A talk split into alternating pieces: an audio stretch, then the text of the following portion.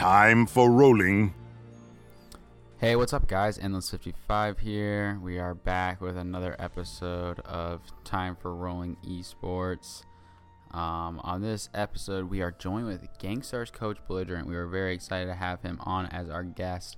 We got a lot of great uh, behind the scenes type of information in this episode. He talks a lot about the players and their relationship and, you know, just how whole London went and their plans for the future. So, uh, Belligerent broke down some of the drafts they went through and talk about how things go wrong and what can happen in type of a live draft situation. So just a really great episode overall. Uh, we are, you know, kind of doing some fill episodes before the summer uh, split does start. The summer season does start. Um, I know the season ends here, spring season, June, mid June. So I'm sure July, end of July, things will be uh, picking up.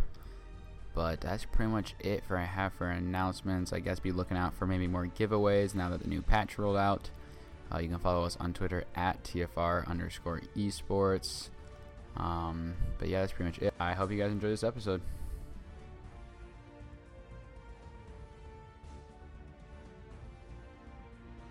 That is one trade. T Tigers is still pretty healthy. Tries to jump in. He finds one. This is a big turnaround for Liberation X. They might get the third. They might find an ace here onto Lost Boy Top. Surrey Strike is not oh. enough. Goes down. He might go for Donna Twips. He's going to get one. He's going to get two. Lost Boy Top. Oh, Lost Boy Top. He does it. He gets the two versus one turnaround under the turret. He lives this man is a god.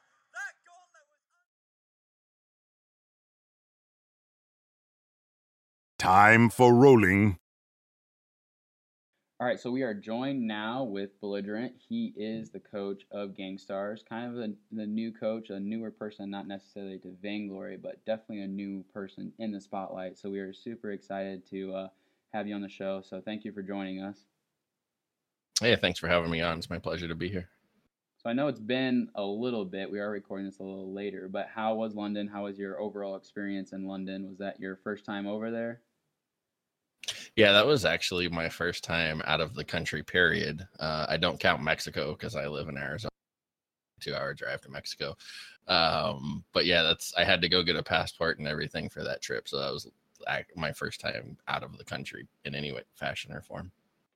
So since it was your first time out of the country, what what was the uh, I guess the eating experience like? Was it different from what you? I mean, obviously it had to be a little bit different from what it was here in the states, but you know, was there like a favorite thing you had to eat over there or anything of the sort? Um, I'm not too much of an adventurous eater, so the stuff that I did order when I went out was pretty straightforward, just burgers and stuff like that. Okay. Um, I didn't eat at too many different restaurants uh, because my budget was kind of limited. So I actually just went and bought groceries and cooked at the house that we were at most of the time. I did have a couple of meals out and and they were decent. The uh the service industry out there is is interesting. Yeah. Yeah, I remember listening to you on another podcast talking about how you were up to like three in the morning or seven AM. I don't even know what it was. So it's probably not like you had all the time in the world to go adventure around and eat at crazy places. Yeah, no, we would usually go out to eat to celebrate a win. Um, but other than that, I think we ate the first day we got there because nobody was in the mood to do anything after. Uh, for me, it was like an 11 hour flight. So, um, yeah, we walked over and at least it was nonstop, right? Yeah. But uh, we, we, walked over and, and ate at a, um, a Mexican food restaurant um, the first night we were there. But other than that, yeah, there wasn't really a lot of time to, to go out eating. Yeah, so okay, our leader here at Time for Rolling, Belico, she was over there in London and she was asking people a question. It was kind of going on on Twitter. So I know Belico and also people from Time for Rolling, we want to know your official on the record. When it comes to toilet paper, are you team over or are you team under? I actually answered this on Twitter, I think, okay. and I couldn't find her to get the pin. First, I didn't know who I was looking for because I had never seen her before. And then uh, my last opportunity, once I uh, somebody tweeted me the picture of her, I was find her at the after party, and I was just you know I had up seven in the morning and then woke up at went to sleep and woke up at like nine thirty to get ready for the event. So I wasn't going to anybody's after party, so I never got a chance to get her. Uh, but I'm on team over. All right. Well, you don't have a pen, so we will try and get you one of those. So you can All right, sounds good. Team over at the next event. Absolutely. All right, so let's get into the the good stuff here, like diving into how you actually became the coach for Gankstars. Um, what what does an application for a coaching position look like as far as what what it was with Gankstars? Uh, the application was I just sent them a resume, um, and I included on the resume I included some of the stuff that I had been involved in in the community, which was primarily my work on Vainglory Fire, doing the uh, build guides to kind of uh, demonstrate that I understood the game on like the statistical level and the how to play it level. Now, let's be clear, my mechanics suck, so I'm nowhere near uh, pro level as far as a player goes, but I understand the game. So I just sent him a resume um, as far as the application was concerned. Yeah, so I kind of saw on Twitter. Um, I know I saw you uh, vocalizing and saying some things as well, but uh, Tempo Storm had tweeted out they had a position open, and you know uh, the applicant had to be at least uh, tier eight. So I was wondering if you want to talk about like your opinion on if it's important to be a certain skill tier in a situation like this, and if if you're not tier eight, you're not qualified for a certain position. Um, I see. I didn't see them tweet that you needed to be tier eight. I know they did for the rider, but I didn't notice it for the coach. But uh, so, but I do know that they they use that standard. So I'm just not saying that you're wrong. I just didn't see it uh, for the coach. But uh, It was for the I'm rider of- position. Yeah, that's what I was referring Yeah, to. yeah. um, you know, I obviously I'm I see it both sides because uh, I wouldn't qualify to be one of those high tier players. Um, like I wouldn't even qualify for the Tempo Storm rider position. Yeah. Uh, to to be transparent, I am not a tier eight. Uh, the highest I have been is tier seven. I I personally don't think putting ti- tier requirements on it is the best way to go about it because again using myself as an example my tier does not you know my mechanic ability does not demonstrate my understanding of the game Right. um, but I can see it on the other, on the flip side of the coin. Uh, having gone through the experience that I've had with uh, Gankstar so far, there are things that I have learned through the process and still have to learn. Um, you know, not having played at the the highest levels in this game, there are some times where I have seen things work, but they don't necessarily work at that level. Uh, so there is somewhat of a disconnect there. There is something that you're missing out, but I also think that there are high tier players that don't, you know, they don't necessarily perform. Right. You know, I don't think it it um, demonstrates your abilities. And in esports, as far as being a coach is concerned, most of it is managing personalities. Yeah. I mean, these these guys didn't get to the pro level because they don't know the strategies of the game and how to play. Right? It's it's mostly managing personalities. So I don't think that putting a skill tier requirement. I, I think it hampers your search. I think you're if a organization decides to go that direction, there are hamstringing themselves as far as the potential talent that they could find. And one of you know one of my favorite examples to use, and Gankstars actually used it when they published uh, their coaching search, and I had used the metaphor with a million people in a million different situations. But let I mean let's be honest, Bill Belichick has never thrown the football like Tom Brady, Right. and he never will. And the fact that he can't doesn't mean he can't coach Tom Brady. That that's definitely a great quote. And that's kind of leads into another question I had thought about was, you know, comparing you to another coach, uh, example, Jason from Hammers. He works with some kids that are much, you know, younger, some younger kids, and while you, on the other hand, you work with more adults or more more older and more mature. So I was wondering what it was like going into a group of guys who are more older and like have a really close group, and like how that process was of having them, you know, trust them or trust you and get to know them, and how that whole relationship kind of started off. Yeah, so when I went into this, I was fully prepared for them to doubt me. Uh, I, I expected it. I mean, I when when you're a player at this level and you've been kind of playing video games all your life and probably never with a coach and obviously Gankstars, you know, didn't have a coach at the beginning of the season. I was totally prepared for the uh, attitude of we got this far without you know somebody telling us how to do this. Why do we need it now? Um, perspective. So I was kind of prepared for the worst with them.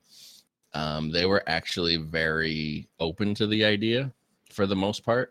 There was there was definitely a period of gaining their trust and because I had prepared myself for that and I knew, you know, I, I didn't think that I was just, you know, hot stuff because I, I suddenly was the Gankstars coach. Um, I went in there. I didn't try and force myself on them. I was, you know, kind of, I took my time kind of inserting my opinions. I started pointing things out on kind of a smallish level. And then, you know, as the season went on, we kind of worked uh, more and more, you know, uh, I think it's kind of public knowledge now that the last week of the season, uh, they gave they turned over draft to me completely, yeah. at least for that week. Um, you know, so it was it was a process going through it. So you know, working, I, you know, I met Jason from Hammers out in London, and we talked a little bit and you know discussed some of the challenges he had but I've never worked with kids the age that he's working with. So okay. I don't, I can't really compare it, at least on this level. So I can't really compare how younger players might be receptive or unreceptive to a coach coming in. Mm-hmm. Um, so it, it was challenging. I'm not trying to say that any of any of our guys were difficult, and I'm not being politically correct about that. they weren't difficult. They were all open to my input. Um, but there was definitely a period of time of earning their trust. Yeah, I mean, that was uh, kind of a question I wanted to throw at you and kind of put you on the spot because I know my brother and I, when we play Vainglory, we're in the same room. You know, he's my captain, he's my roamer, he's the one that keeps me alive. Therefore, I put all the blame on him. I always yell at him. He's always my fault. Always my fault. So even when it's clearly my fault, I got too aggressive. I blame it on him. So I was wondering, from your standpoint, out of out of Zeno, Rekt, and Iraqi, who is most likely to get angry and blame someone else, if you can answer it?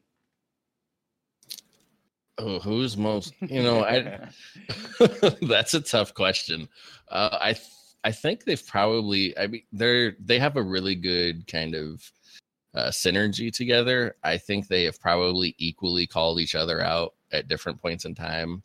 Um, I guess I would have to make it a tie between Rekt and Iraqi just because Zeno is a little quieter right. of a guy. Um, One of my favorite and, things is watching Zeno get really tilted on stream and just get so mad with people he plays with. he probably doesn't act like that with his team because he's closer with them.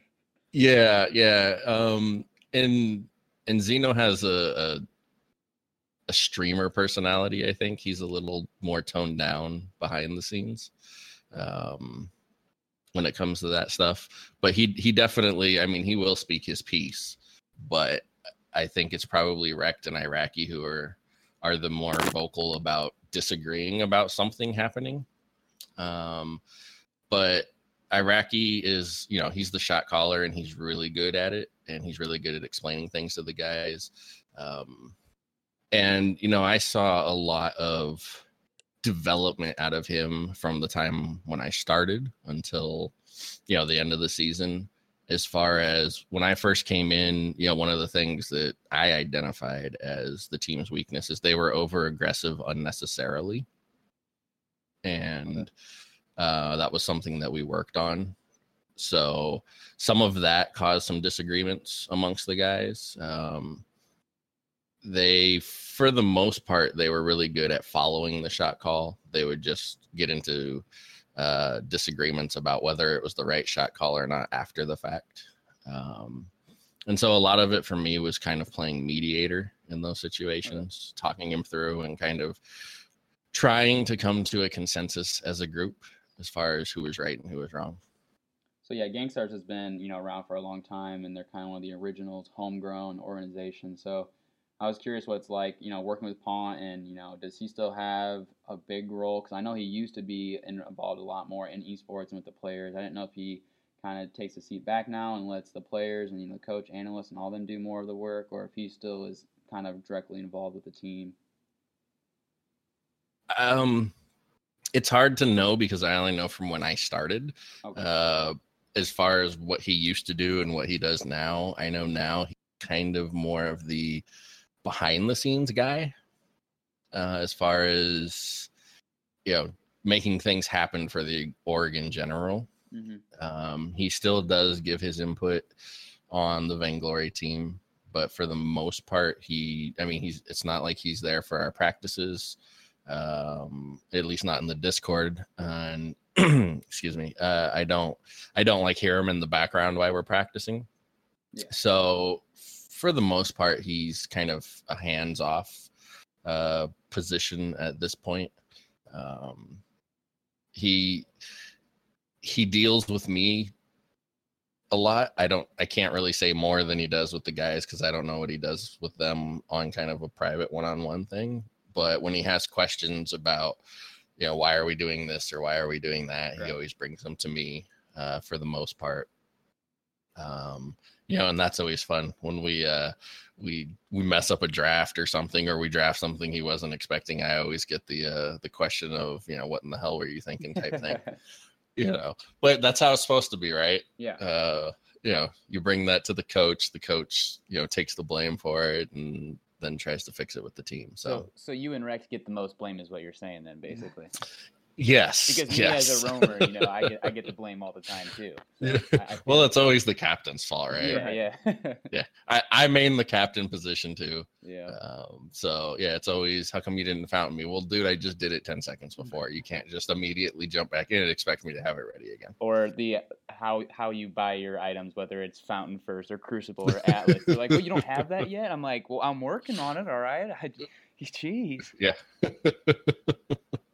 yep yep i know how that goes All right, so I know some of the players have been doing some traveling on their time off. Um, I believe Zeno kind of stayed over there. Um, what have you been doing on your time off besides doing obviously some podcasting?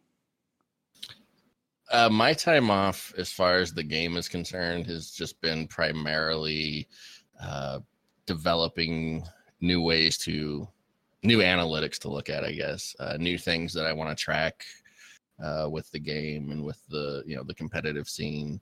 So I've been doing a lot of like spreadsheet work and data mining and things of that nature. Uh, we haven't done anything as a team to this point. They actually, all three of them went traveling, not just Zeno, um, afterward. So. All That's of them primar- Um, I believe so. I know I saw Zeno tweeted he was back. Iraqi is back in Toronto, which I believe is where home is for him. Outside of the whole team house thing. Um, and Rekt doesn't tweet as far as I've seen. So I have no idea if he's back yet or not. I literally haven't heard from him since the last day of the the, um, the tournament. So Well, hopefully he's still around and hasn't left Vainglory. Yeah. yeah, no, I'm sure he's fine, but I know he and his uh his girlfriend went uh visiting other places. You know, all three of them took Yeah. advantage of that trip out to London. yeah, So definitely. I mean, I'm sure they've been working hard and they definitely deserve a little time off. And since you're over there, you might as well take advantage of that. absolutely.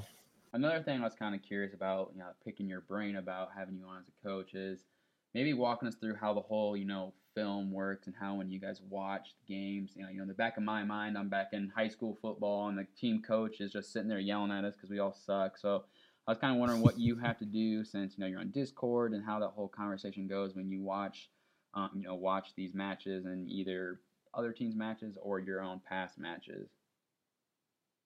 Uh we spend most of the time primarily looking at our own matches. Um we'll watch it through and then wh- it, it's usually usually looking at team fights that we lost and then we'll kind of we'll watch it through and then rewind it and kind of talk through what the better approach might have been or just determine you know it was just a you know somebody didn't hit the right button at the right time or whatever it is. So it's it's similar to high school football film review um, but it's the difference between this and kind of a football film review is in football like the play is drawn up so you know what everybody's supposed to be doing, as where this one is it's more just kind of spur of the moment the fight breaks out how do we react? So it's kind of going yeah it's kind of going through each situation uh, point by point and determining what we could have done better. Um, you know and for some of that especially uh, early on when i came on it was you know maybe we just shouldn't have picked this fight in this spot at all um, so it, it it's really that and you know i I point I'm I'm kind of a picky person, so I point out a lot of the little things like, you know, you didn't check this bush for a mine, so they knew exactly where you were all the time and stuff like that. So so so during this time, do I guess do the players kind of um, point out like their own mistakes or um, how do they communicate with that? Like who's the most vocal during this time? The Iraqi is definitely the most vocal during this time. Um, like I said, he's our shot caller. He's I, he has the potential, in my opinion, to be probably the. I mean, it's hard to know because you can't hear comms from any of the other teams, right. but uh, in my opinion, I think he has the the potential to be the best shot caller in the game, just because the entire match he's just talking them through exactly how they need to approach each team fight. Um, and then so when we go through these video reviews, it's it's pretty much the same thing. Um, he he's the most vocal. He kind of talks them through, you know, we sh- should have done this or this differently and, and things of that nature. Um, so it's it's really Iraqi who's the the vocal one as far as that's concerned. Yeah, I mean, I know this is a little off topic, but just watching other esports, like specifically like during Halo championships, when they during those matchups, they kind of go in live on those teams during those matchups, and those players are constantly talking. They're calling out positions, even if they're kind of pointless and useless. So it'd be kind of interesting to see how during these matchups what you know Iraqi and all them are saying, and if they're just saying crazy things like, "Oh, I'm up 10 CS," or like you know just little information that they may think, "Oh, I'm gonna be ahead this next team fight," and I'm sure the conversation just never stops. There's really no time to be quiet during these matchups. Yeah, it was really that was one of the most eye-opening things for me when I got to get involved in this and just see how they handled the match. You know, I'm like, there's nowhere near this much communication when I play with my friends. yep. Right. And it's just, yeah, every little thing. It's, you know, it's, it's, it's really remarkable how much communication is going on um, with this stuff. I, I know that I have had friends and things like that say that they wish that they could just, you know, get to listen to a match um, the the communications of a match. So I think that would be. I don't know if the the teams would be for it. I mean, that's kind of something on each org individually, right. but I think that would be something interesting for Vainglory to add to their broadcasts. Um, is kind of the team comms. I know they they. I don't know if they could do it for like the VG8 and stuff, but I think for the live events they would be able to. Yeah, that would be really cool. Uh, yeah.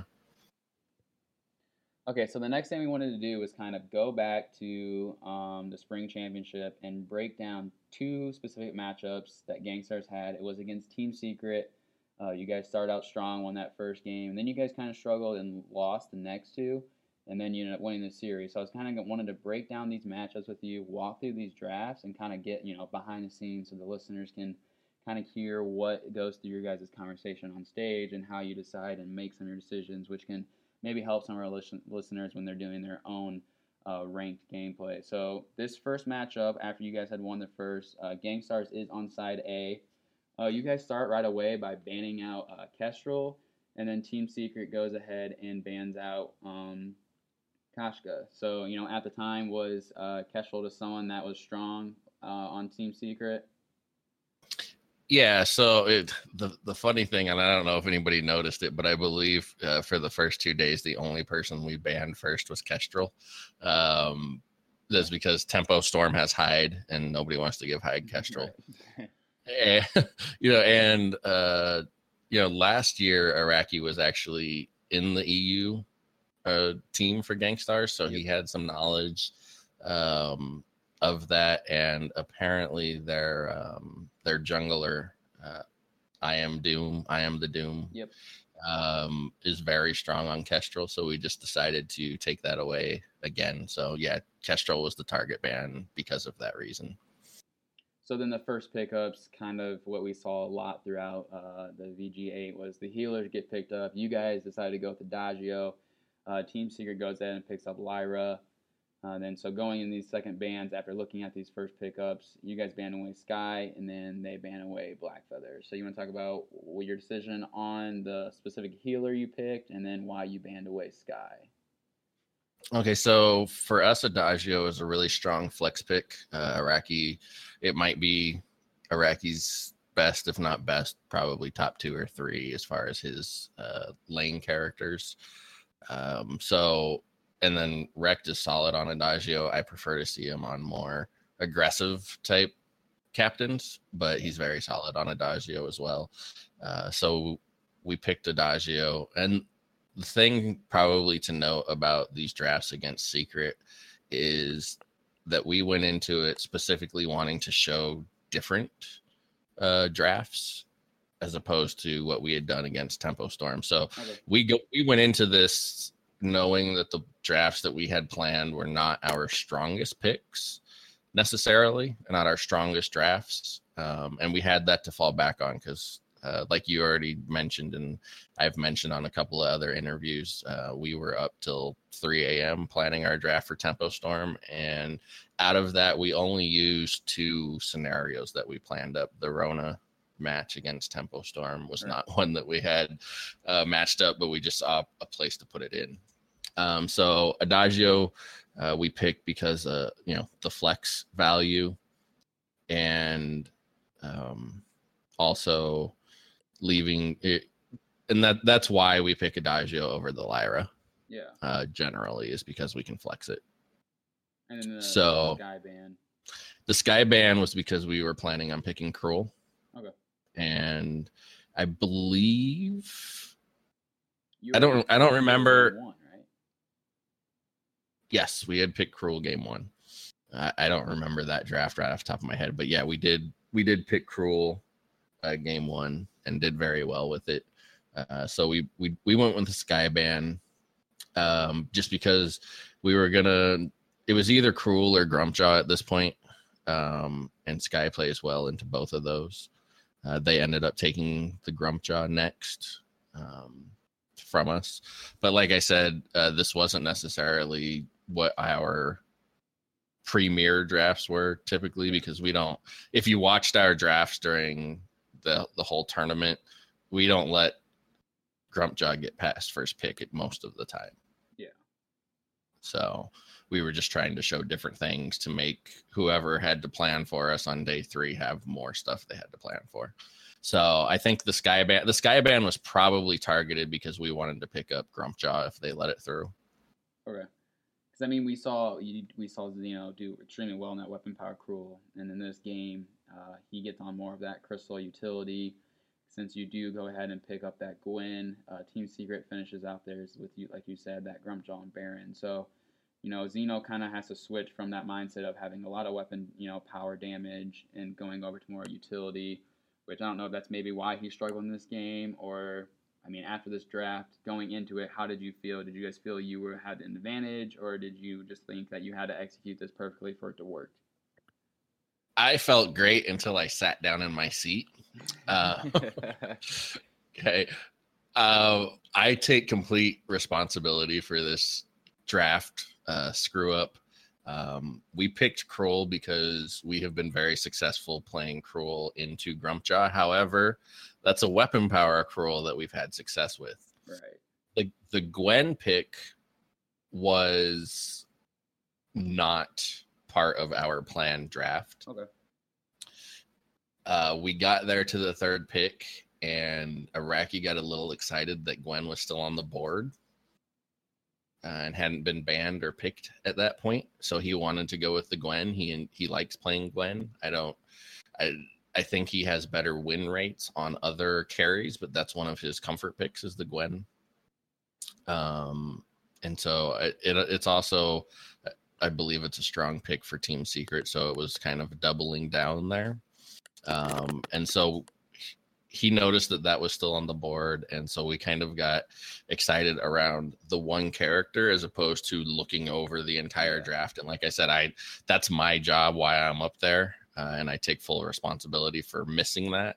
So as soon as I sat down in my seat, I went, "Oh no," uh, because I didn't even notice it. And my first thought was, I hope they don't notice it either, and I hope they go double weapon because I think if we go double weapon, we win this match. Uh, because we picked Krul, and it's the weapon power Krul that will counter the Grumpjaw. Um, he'll sustain longer uh, against the Grumpjaw when they go head to head. We've tested it several times, and I think we've been successful every time that we've uh, scrimmed with it. And then when I sat down and realized that we picked Gwen, we should have picked a captain, Yeah, like you know, probably, yeah, like a Lance or a Phinn or somebody uh, other than that. But we, you know, the, the Adagio, I guess, kind of bit us in the butt because of, it is a flex pick, and sometimes we, yeah, we're a little too eager to flex that to our You- you captain. strong and lay on that, and if you put Zeno back on the weapon, I guess Phinn would be smart because you can. Then you're not going to get stuffed by Grumpjaw. So Yeah, Phinn would have countered the Grump Jaw very well. Plus the the Quibble stun once he reaches level eight uh, would help those uh, engages there, and the um, you know the polite company to give Krul that extra fortified health would have helped those engages. Um, but Lance would have worked. Um, you know, we just this one we just we kind of just you know through the draft by picking the Gwen. You know, it was it was funny the the the analysts had said in a couple of different scenarios uh, throughout this tournament that we threw the draft. Uh, this was one they should have said it, and they would have been right because we threw the draft with that Gwen. So yeah, that was just an, an oversight and tunnel vision on one specific character was why this draft went bad. yeah. All right. So moving on to the second game here, um, we see Team Secrets on side A, and then you guys are on side B, obviously. Uh, we see the same bands come out for the first one, the Koshka and the Kestrel, like you had said that um, you pretty much banned out that Kestrel every time. Um, so is it the same thought process here as far as that was going, or what was going on? Here? Yeah, it, was just targeting because we knew that Tricky was a, a rookie essentially. Uh, he was subbing in for Leon, and we actually believing that we were going to face G2 uh, on day two Yeah. because we we thought that Hammers was going to beat Immortals. Yep. Uh, so we thought that we were going to face G2. We actually did one scrim against uh, Team Secret. Um, and so I, I guess they communicated to Iraqi after the scrim that Tricky was not feeling well and was, you know, like throwing up in the bathroom. And we read that as he's just really nervous, uh, as opposed to being sick. Yeah. So uh, we just wanted to uh, target I'm the Doom and put him on things that weren't comfort picks for him. Right. Okay. Uh, So, so for the next pickups though, you we got Adagio and Lyra again. Same thing with that as far as Yeah, same thing with that. I think if we weren't specifically trying, you know, if we weren't uh trying to specifically show different things in our draft, that probably is a grump jaw pick there instead of the Adagio. Um we may have even picked Lyra, but it was it was essentially whichever healer they left on the board, we were gonna we were gonna pick up. Um, we didn't anticipate them leaving both on the board. Had they left both on the board, we probably go for the double healer unless they ban it in the second round. Um, but yeah, that's that's pretty much the same thinking with the Adagio pickup there. yeah. And then we see you know Team Secret once again. They go ahead and they ban out Blackfeather. Is that probably just specifically targeting? Is that targeting Iraqi or that would that be Zeno? That's probably I'm gonna guess targeting Zeno since they went Koshka and then they went Blackfeather. They're probably targeting his comfort picks there, uh, considering how well he performed on Blackfeather throughout the season. Although you know the last several weeks of the season, specifically when I came on board, um, we have been going less and less to the Blackfeather, not because it's a bad pick, but because I have been specifically trying to push these guys to widen their hero pool. Um, but I'm going to guess that that is a, a ban against Xenotech. Okay. Yeah, makes sense. Um, so then we see that uh, you guys go ahead and ban out Vox. Was that because you guys were trying to set up more picks there at the end then, or what was the process with that Vox ban? Uh, the Vox was was targeting Tricky. No, Okay, you know, again, again, yep. um, Uh, and then our very next pick is the Baron. So he's, from what we know, he's kind of known for his Baron and his Vox. Uh, so we take we ended up taking both of those away with that, and again trying to make the rookie feel uncomfortable. Right, gotcha. I mean that Baron was I know on the desk they definitely had no one really liked it. Uh, Iraqi on that Baron has kind of always been a question. Some people don't know if he is you know able to play Baron as comfortable as someone else. So you know I was definitely interested to see if you know, you were trying to maybe take away Baron away from Tricky, but would it be strong enough for Iraqi still to perform at the level he does on some of the other heroes? Uh, Baron is a very strong pick for Iraqi. Uh, however, Iraqi's, I would say probably Iraqi's top weakness as far as uh, being a carry is his positioning. I think he's really solid on on most of the other aspects to the game, but yeah when his positioning is on point, he's really difficult to deal with. um, and on Baron, when his positioning is on, uh, he's really strong on Baron. Uh, but it is one of those characters that makes you much more susceptible to being out of position, uh, kind of like Skye. Um, we they they like Skye a lot in a lot of our draft scenarios. They want to pick Skye, but we are not successful on Skye. Um, I don't know why I haven't taken the time to go back through all the videos where we've played Skye and figure it out. But my assumption is things like the Suri Strike put us out of position with the Skye. and Baron is much the same character. You know, you jump jets into the wrong place, and you're out of position. You're going to be in trouble. So, yeah. Yeah. Yeah, so I mean, they end with Ringo. You guys end with Glaive. Uh, the matchup doesn't work out for you guys, and you guys fall two to one. So at this point, you know, us NA people are having heart attacks. But you know, these, these, next two matchups, I think you guys definitely get your drafts kind of back to where you're comfortable with. And I mean, well, just to yeah, just to clear clarify one thing, I actually like our draft here. I think yeah. we win this draft. We just didn't perform on it. Okay. Yeah. This one to to me, this one is not like uh, match two where we just messed up the draft. Uh, I think that we have the stronger draft in this comp right here. Um, we just didn't perform properly. Part of that is putting Xenotech on a utility jungler uh, really hampers our damage output. So it puts a lot on Iraqi, as where, as far as kills and damage are concerned, Xenotech is probably the one who carries us in that sense uh, most of the time. So put having him on a full carry jungler makes us stronger.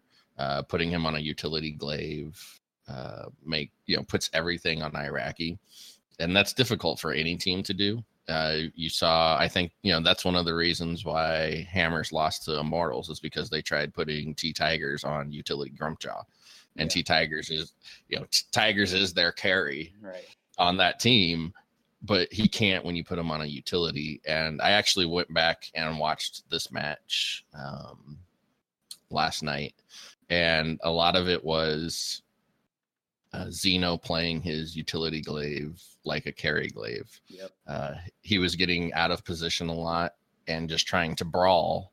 As where with the utility glaive, it's more about picking somebody off with your afterburn and letting your captain and your carry burst them down. Um, so there was some some poor positioning because he was a utility jungler and not playing it correctly. Um, but I I think in this draft scenario, I think we win the draft. Um, the only other option I think we had to go with this draft the way it played out is we could have played the Skye instead of the glaive. I think that would have been strong, but we haven't performed on the Skye. so that's not a strong pick for us. But I thought that we won this draft. We just didn't perform. And it really came down to uh, the two team fights right at the end. Uh, all it took was them to get one crack and push and yeah. us to have two poor team fights and we lose this match. It wasn't it wasn't like uh, match two, if I remember that match correctly, where we just got dominated. Um, this match was five to six uh, before the before the Kraken got taken out, and then we we just made some some poor positioning errors and lost the team fights. Yeah, I mean, like you said, it definitely can get exciting when we see Zeno on maybe a carry. We did see him play a weapon power glaive and honestly put on a clinic about how to play him. And, you know, that can be hard when you go from one match where you're playing more, you know, safe. You need to set up plays for your carry and captain compared to where you know you can just run in there and destroy everyone. Yeah, that was the uh, double heel weapon glaive, which was actually game five of the same matchup, Yeah. where both uh, Fuji and Tasty Bacon were questioning heavily exactly. the glaive. and then Xenotech goes out by himself and has more kills than there are minutes in the match. That So. That was That was- crazy. that was nice. Yeah. They did, of course, have to give us that heart attack there where they got aced uh, near the end of the game. Uh, but other than that, it was completely dominant with him on a on a carry. Yeah, well, so I mean, you guys do win this. You move on. Uh, honestly, we, we do want to say congrats. I don't know if we actually did, but you guys did get second in London. So we do want to say congrats to you, even though you did just kind of join. But I know you still did put a lot of hard work in, and that definitely needs to be recognized. Yeah, well, thank you for that. Uh, obviously, we want to take first. Um, I, I don't I don't care what our performance is leading into anything. But my mindset is only first. I'm not happy with anything other than first. But second is a great consolation prize. Um, you know, and and to be honest, if the if the bracket plays out a little different, maybe we don't even make it that far. You know, I know there's a lot of people that uh, will question how the bracket played out because we didn't have to go through TSM like we thought we were going to, but all we can do is play the bracket that's in front of us. Exactly. So, you know, we did and we ended up taking second. So, Cool. So what can we expect from uh, Gankstars in the future here with the summer split approaching? Like, um, will we see Rekt maybe moving into the house with the other guys? Is that possibly on the horizon, or what can what can you Uh, tell us? I honestly don't know what the house situation is right now. Okay. Um, I'm not that that seems quite possibly like one of the bigger question marks to me. Um, I don't know what's going on with that right now. Because, like I said, Iraqi is in Toronto right now. Right. Right. You know, Xenotech has been uh, making some tweets about finding a place. So I don't, I have no insider knowledge as far as what the org's uh, approach to the whole team house thing is going moving forward. Okay. Um, so we'll see how that goes. Uh, and again, there's still, I mean, until the ninth, I believe, is when teams have to lock in their rosters. Yeah. I don't even know if it's going to be the same three guys. I, so I, don't- you know, I don't, I'm not involved in any of that type of stuff. Um, I'm guessing it's probably going to be the same three guys. Um, I am expecting a lot of roster changes from teams uh, during this break, but I haven't. I don't think I've seen any necessarily yet. So except for, yeah, I think uh, Tribe lost somebody. I think, but they're in the Challenger, so I don't know Yeah, if. Gone. I know Echo just finally released. Echo Fox released their kind of lineup. They're also in challengers though. No, no, they just picked up. They just picked Oh, up yeah. uh, uh. Los Baboons, so they're back Right, right. into the VG8, which is kind of a weird scenario that I don't understand. But uh, you know, it, it, Energy did the same thing. They, their team was stuck in Challengers, and then they picked up Giraffe, so now they're back in VG8. So I- I don't, I don't have the understanding I would like to have as far as how all of that works. You just coach who Oh. they put in front of you, and that's all you care. about. Right, right. So um, until the ninth, uh, the rosters aren't locked in. So I don't know if there's going to be roster changes for our team or not. Uh, I do know that as far as our team's concerned moving forward, I would like to see us broaden our hero pool. Um, Okay. We we did a lot of that in prep for London. You know, after the season ended, so those whatever it was, two or three weeks leading into London. Um, you know, I was putting these guys on all different types of comps. They were actually performing very well on them.